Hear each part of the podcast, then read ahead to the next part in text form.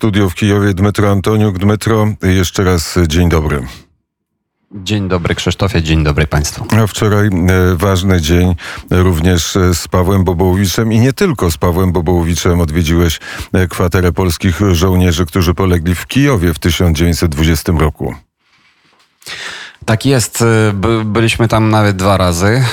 W, odwiedziliśmy te mogiły i odnotowaliśmy z ulgą, że pojawili się tam tablice z imionami i nazwiskami tych 114 e, żołnierzy Wojska Polskiego, którzy oddali swoje życie za wyzwolenie Kijowa w 1920 roku, a e, pod wieczór byliśmy tam e, razem z Tarasem Kampanyczenką, znanym bardem, bandożystą ukraińskim, który teraz jest w wojsku i razem z jego dowódcą, razem z żołnierzami z jego jednostki oddali oddaliśmy hołd e, tym e, żołnierzom. E, był z, na, z, nami też kapłan wojskowy, który przeczytał modlitwę w, w języku ukraińskim, kapłan cerkwi, prawosławnej cerkwi Ukrainy. Także żołnierze stali na baczność z, z bronią obok krzyża. No, to wyglądało naprawdę świetnie i też nagrywałem to i można to obejrzeć na moim profilu społecznościowym w Facebooku. I e, zaśpiewaliście pierwszą brygadę. I zaśpiewa, zaśpiewaliśmy oczywiście pierwszą brygadę oraz też e, Czerwoną Kolynę, e, pieśń ukraińskich strzelców sieciowych z 1914 roku. No dobrze, to teraz przechodzimy do tego, co, co dzieje się na ukraińskich frontach. Jaka jest sytuacja, co się zdarzyło, o czym powinniśmy wiedzieć? Dodam do tego, co mówiła pani Sofia e, z Charkowa, e, że Charków dzisiaj w nocy został ostrzelowany e, bardzo potężne i pociski spadli na pięć z dziewięciu dzielnic tego miasta, w tym na dzielnicę kijowską, która jest faktycznie centrum miasta. Także wybuchy byli po prostu wszędzie i jeszcze nie mamy informacji o ofiarach. Natomiast wczoraj też w kolejny raz to miasto było ostrzeliwane i wobec tego ostrzału jednak e, jedna osoba została zabita. To była e, stara pani, e, miała 75 lat. To była ostrzeliwana dzielnica Saltivka, która znajduje się na, północ, na północnym krańcu tego miasta. A trzeba też powiedzieć, że też pani Sofia mówiła o tym, że najpierw unają wybuchy, a dalej już włączają się syreny. To jest dlatego, że Charków ostrzeliwują w tym e, z artylerii a artylerię po prostu nie można e, zobaczyć, żeby tam włączyć e, w, na czas tą syreny i alarm, alarm przeciwlotniczy. Po prostu to z tym nie da się nic zrobić, tylko wypędzić wroga jakomoga dalej od Charkowa, co i próbuje robić wojsko ukraińskie, chociaż wróg też próbuje iść w stronę Charkowa i wczoraj też były próby e, wroga atakować z północy w kierunku Charkowa. Nieudane próby.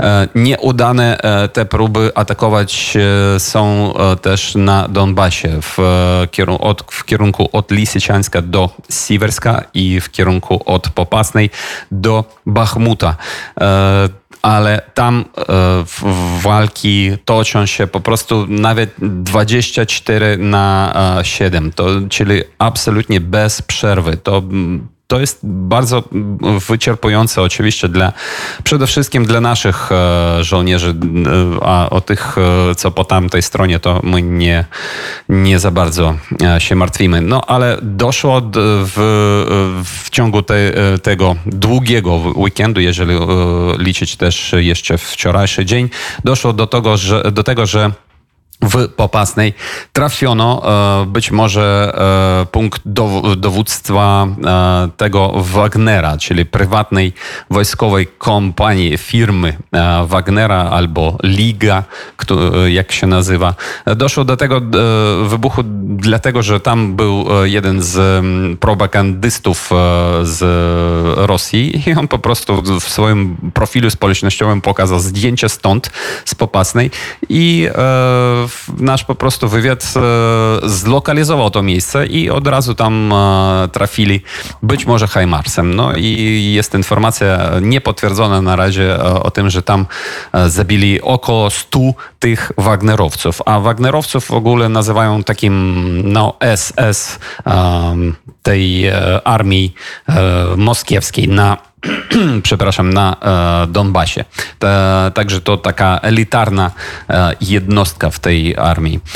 E, ważne, ważne jest to, że wczoraj po raz kolejny zostało ostrzeliwany Energodar w zaporożskim obwodzie i w tym teren elektrowni atomowej. Już po prostu codziennie są ostrzały tej elektrowni, ostrzały też miasta. I wczoraj e, prezydent Zelenski zaapelował mm, do Rosji i e, powiedział, że e, Rosja musi, musi po prostu zabrać stąd swoje wojsko bez żadnych umów, bez żadnych warunków. Absolutnie bezwarunkowo zabrać stąd wojsko, bo inaczej, jeżeli dojdzie do e, eksplozji atomowej, jądrowej i do wycieku tej radiacji, do skażenia, to to będzie skażenie nie tylko Ukrainy oczywiście, to będzie skażenie i Krymu, i e, Turcji być może, i całego regionu Morza Czarnego, i być może całej Europy. No ale mm, po raz kolejny strona rosyjska powiedziała, że to ostrzały oczywiście to są ostrzały ukraińskie. I e, jeszcze dodatkowo wczoraj powiedzieli, że bo już przedstawicieli Międzynarodowej Agencji e, Energetyki Atomowej e, chcą przyjechać jednak do e, Energodaru, do terenu tej elektrowni, żeby tam kontrolować to, co się tam dzieje. No ale przedstawiciele Rosji powiedzieli, że skoro oni mogą pojechać, te przedstawiciele przez Ukrainę, przez Kijów i przez to, to dla nich jest strasznie niebezpiecznie, bo nasza armia, oczywiście nasze wojsko składa się z, z zróżnicowanych jakichś jednostek z nie wiadomo kogo i, i mogą być prowokacje. Mm, tak powiedzieli w, po stronie rosyjskiej. No ale najciekawsze stało się też dzisiaj rano, akurat 40, e, 45 e, minut temu e, na Półwyspie Krymskiej. Doszło do eksplozji, do kilku eksplozji w, mi, w miasteczku Kalaj. To jest nazwa krymsko-tatarska a e, okupanci oczywiście zastosowują e, nazwę e, sowiecką Azowskie. I to Azowskie albo Kalaj położone jest na południe od Dżankoja. Dżankoj znajduje się na północy Półwyspy Krymskiej i tam doszło o 7.41 w czasu ukraińskiego doszło do serii tych wybuchów i lider Medżlisu Tatar krymskich Refat Czubarow napisał u siebie e, o tym, że e, trafiono e, w skład magazyn, magazyn po prostu amunicji i, i dźwięk tych wybuchów, eksplozji rozlega się stepem. Także mamy kolejną, kolejny sukces być może na Wyspie Krymskiej. Półwyspie, przepraszam. A Hersoń? A Hersoń na razie nie ma informacji o, e, o działaniach zaciepnych. E, oprócz tego, że e, w, w, ciągu tych ostatnich dni e, wojsko ukraińskie po raz kolejny traf, trafiło, e, uderzyło rakietami w most e, Antonowski, w ten most, który E, jest e, dla samochodów.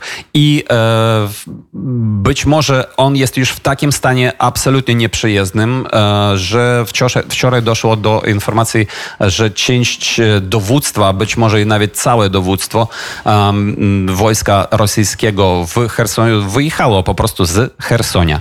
No i dla nas oczywiście to jest bardzo mm, ciekawa informacja. Powiedział Dmytro Antoniuk prosto z Kijowa. Dmytro, bardzo serdecznie dziękuję za korespondencję. Dziękuję wzajemnie i gratulacje dla słuchaczy z Lublina, gdzie też mam sporo przyjaciół.